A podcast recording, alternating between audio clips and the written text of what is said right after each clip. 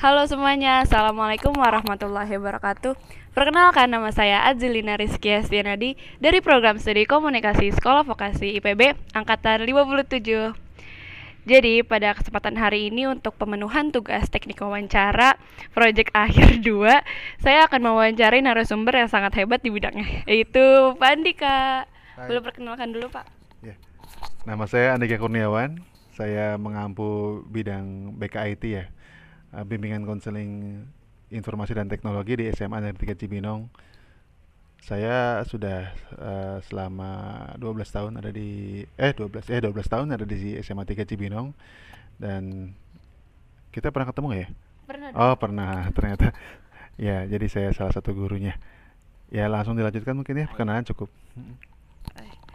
Eh, saya akan bertanya beberapa pertanyaan nih Pak. Yang pertama, gimana sih Pak awalnya eh, pada saat pandemik ini terjadi secara tiba-tiba, terus eh, Bapak dan apa ya, kayak apa yang dilakuin Bapak sama sekolah gitu untuk eh, kemajuan proses belajar mengajar?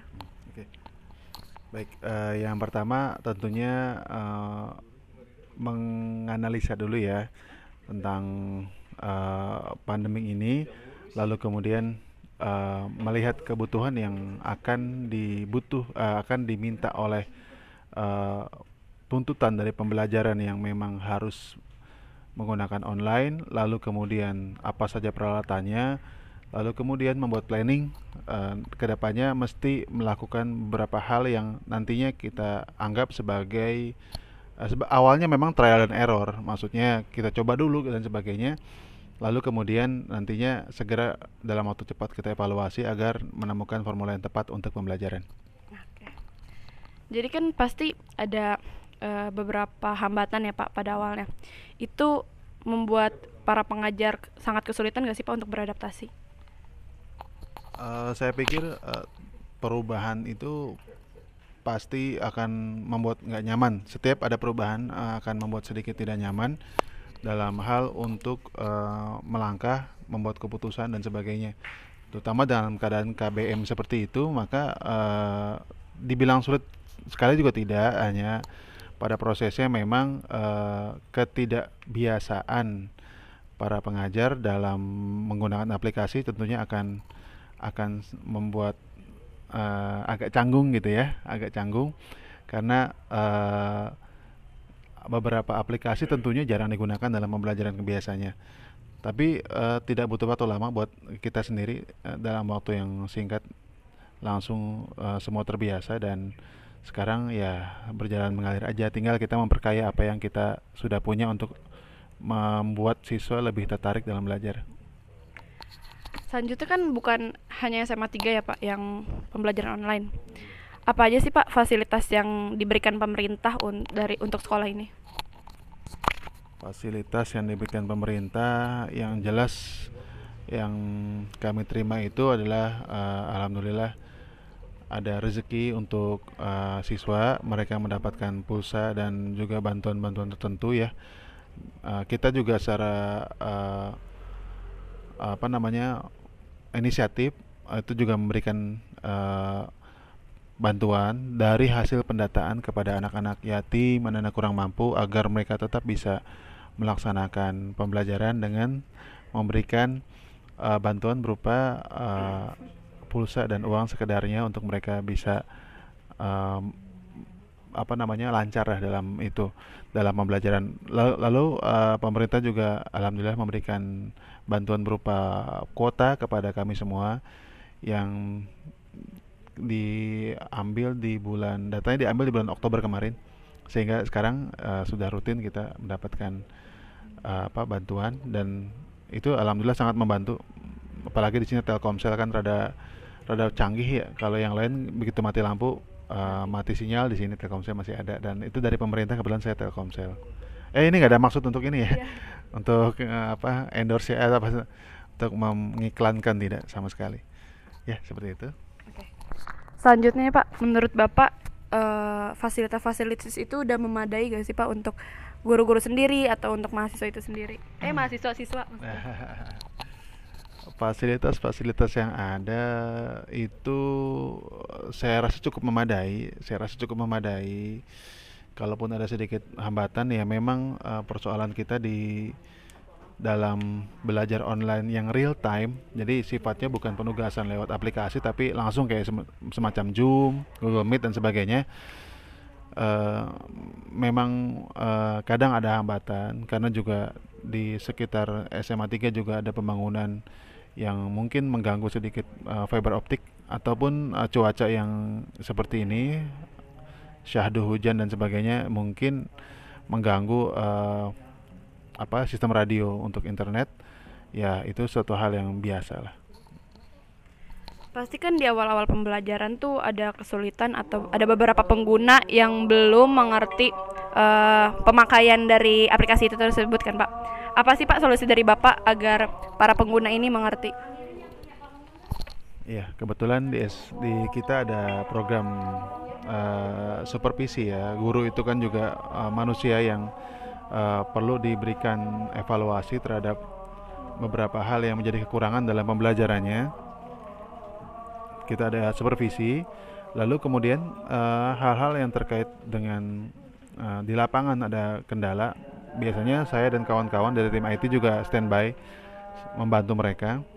Lalu uh, kendala yang berupa berupa aplikasi dan sebagainya yang kurang penuh dimengerti dan pengayaan mengenai penggunaan aplikasi supaya lebih menarik lagi dalam pembelajaran kita minta sumbang saran masukan dari rekan-rekan guru lalu kemudian kita khusus uh, ramu menjadi sebuah acara Inos Training uh, pelatihan buat guru-guru agar uh, kita semua setara gitu pengetahuannya mengenai uh, penggunaan aplikasi tersebut gitu. Kalau misalkan dari sudut pandang Bapak nih, apa sih Pak yang dibutuhin para pengajar namun terkendala sama fasilitas dari pemerintah? apa yang terkendali oleh para pengajar iya. yang diberikan oleh pemerintah. Sebenarnya uh, kita tidak begitu berpikir untuk uh, bagaimana pemerintah menunjang semua sistem ya karena kita tahu bahwa ada banyak hal yang membuat mungkin saya berkata siapa pun pemerintahannya mungkin di luar negeri atau di mana pun juga akan mengalami kesulitan yang sama dengan menghadapi pandemi ini maka uh, saya tidak berpikir bahwa uh, apa saja kendala yang harusnya dihitungkan pemerintah.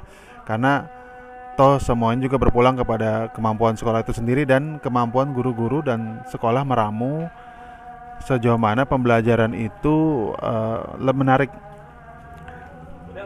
kadangkala uh, sesuatu itu menarik tidak karena kita bergantung kepada sebuah aplikasi tapi kemampuan gurunya untuk uh, membuat uh, pembelajaran lebih nyaman. Atau mungkin uh, misalnya kita merasa bahwa aplikasi atau web tertentu bisa membuat anak belajar padahal sebenarnya uh, ada banyak cara termudah untuk anak-anak belajar. Yang penting kan uh, bagaimana uh, solusinya anak-anak itu bisa belajar mudah. Jadi uh, mengenai kendala saya pikir itu tergantung kita punya apa namanya trik. Uh, jadi tidak tidak akan kemudian berpikir ke arah pemerintah. Tapi udah alhamdulillah karena dibantu oleh kuota selebihnya ya itu adalah upaya-upaya para guru dan uh, para pengajar maksud saya semuanya untuk bisa uh, mensiasati kondisi-kondisi seperti ini. Nah yang terakhir pak. Ini paling relevan sama kita semua. Pasti para pelajar khususnya siswa-siswi dan mahasiswa ini pasti tingkat uh, minat belajarnya menurun pak. Nah tips dan trik dari bapak agar meningkat lagi nih pak itunya apa minatnya. tips buat mereka. Iya.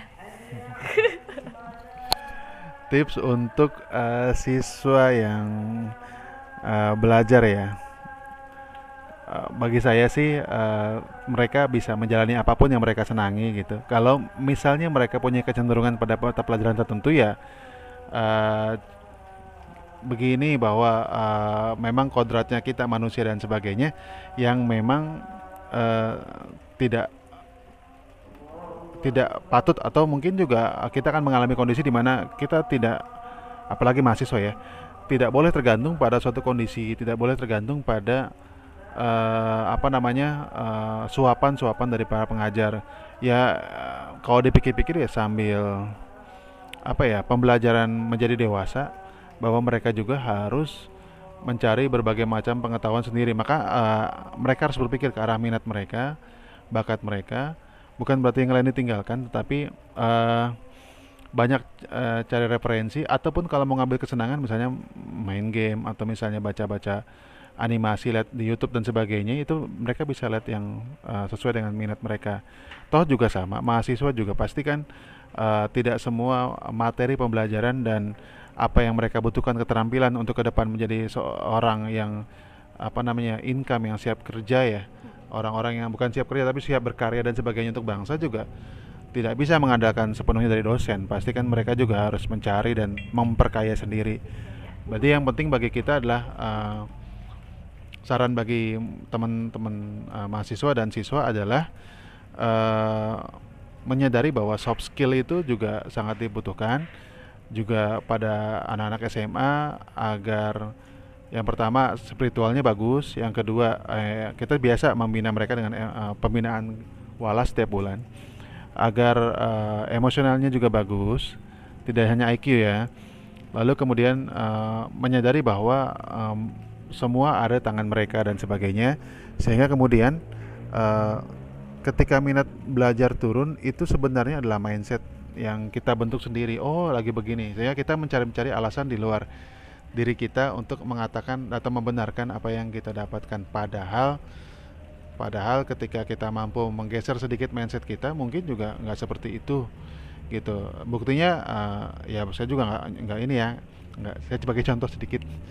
Dengan adanya waktu beberapa waktu luang gitu toh saya juga kan banyak baca buku di luar daripada itu. Buku psikologi buku filsafat buku-buku kedokteran karena itu berhubungan sama apa ini apa buku-buku kewirausahaan jadi saya juga bisa membuat sesuatu. Dan uh, utamanya juga buku-buku komputer juga saya uh, bisa ke sana. Jadi sebenarnya nggak ada nggak begitu banyak alasan sih. Kalau memang cuma sekedar ngantuk ya iya. Karena saya juga mahasiswa mahasiswa pasca dan saya ngalamin. Ketika dosen itu sudah beberapa dosen ngomong udah agak lama ya ya ngantuk.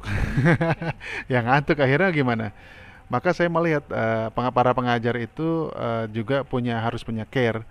Maka itu uh, ketika saya sampaikan kepada siswa kepada uh, mereka bahwa kalau pengajar sudah care balaslah uh, apa namanya perhatian mereka dengan uh, kamu mampu belajar dengan baik. Uh, saya juga tidak memaksakan sama siswa saya. Silahkan matikan kamera awal saja.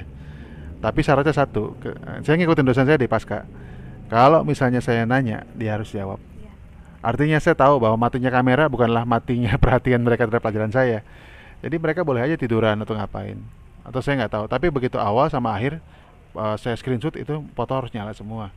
Tapi uh, saya membolehkan mereka untuk mematikan karena saya tahu menikmati pembelajaran ketika uh, sekarang saya juga masih menjadi mahasiswa ngantuk. Ya, mungkin nanti jurusan kamu juga tahu. Oke. Okay. Terima kasih banyak untuk Pak Andika telah meluangkan waktunya untuk saya wawancarai dan semoga informasi-informasi ini berguna untuk ya nonton karena ini bakal dimasukin ke YouTube, Pak. Oke, terima kasih semuanya. Wassalamualaikum warahmatullahi wabarakatuh.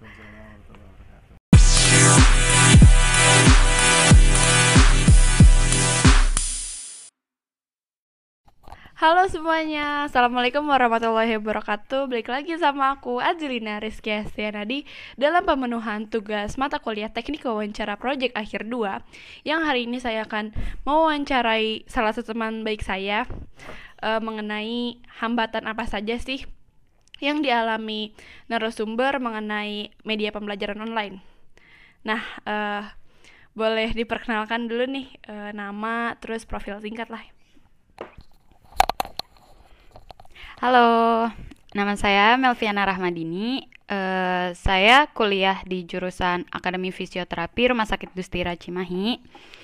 Uh, di sini mau bantuin teman saya. Enjoy.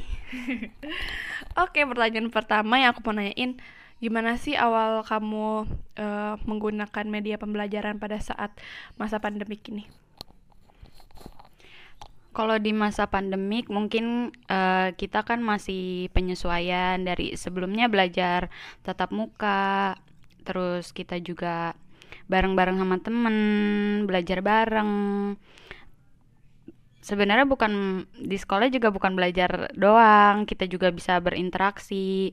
Kalau sekarang di awal-awal masa pandemi kan kita cuma di rumah ngelihat sosial media paling terus kita juga uh, belajar daring segala macem ya mungkin kita juga agak bosen ya kalau di awal-awal kuliah gitu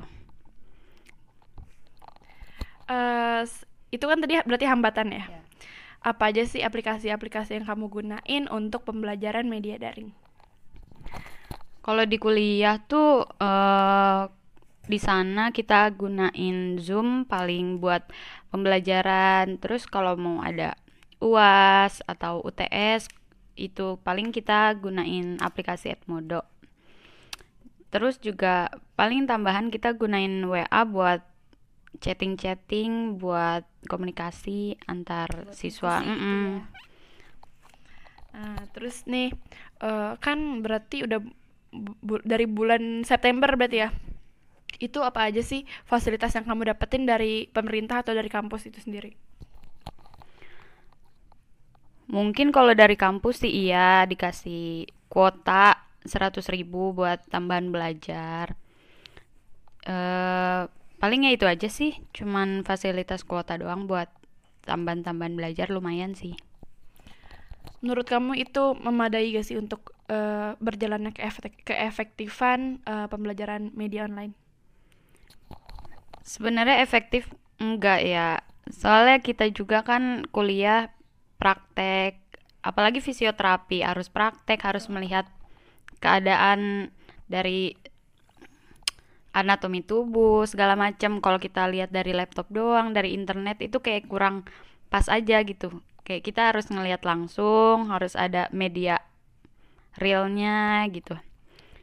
Soalnya kita juga butuhin nanti waktu buat kerja atau yang lain lanjutan gitu oke selanjutnya aku mau nanya nih sama kamu ada gak sih hambatan yang benar-benar terjadi pas kamu lagi belajar gitu Hambatan mah pasti banyak, terutama kita belajar online. Yang pertama mungkin mati listrik, mati lampu.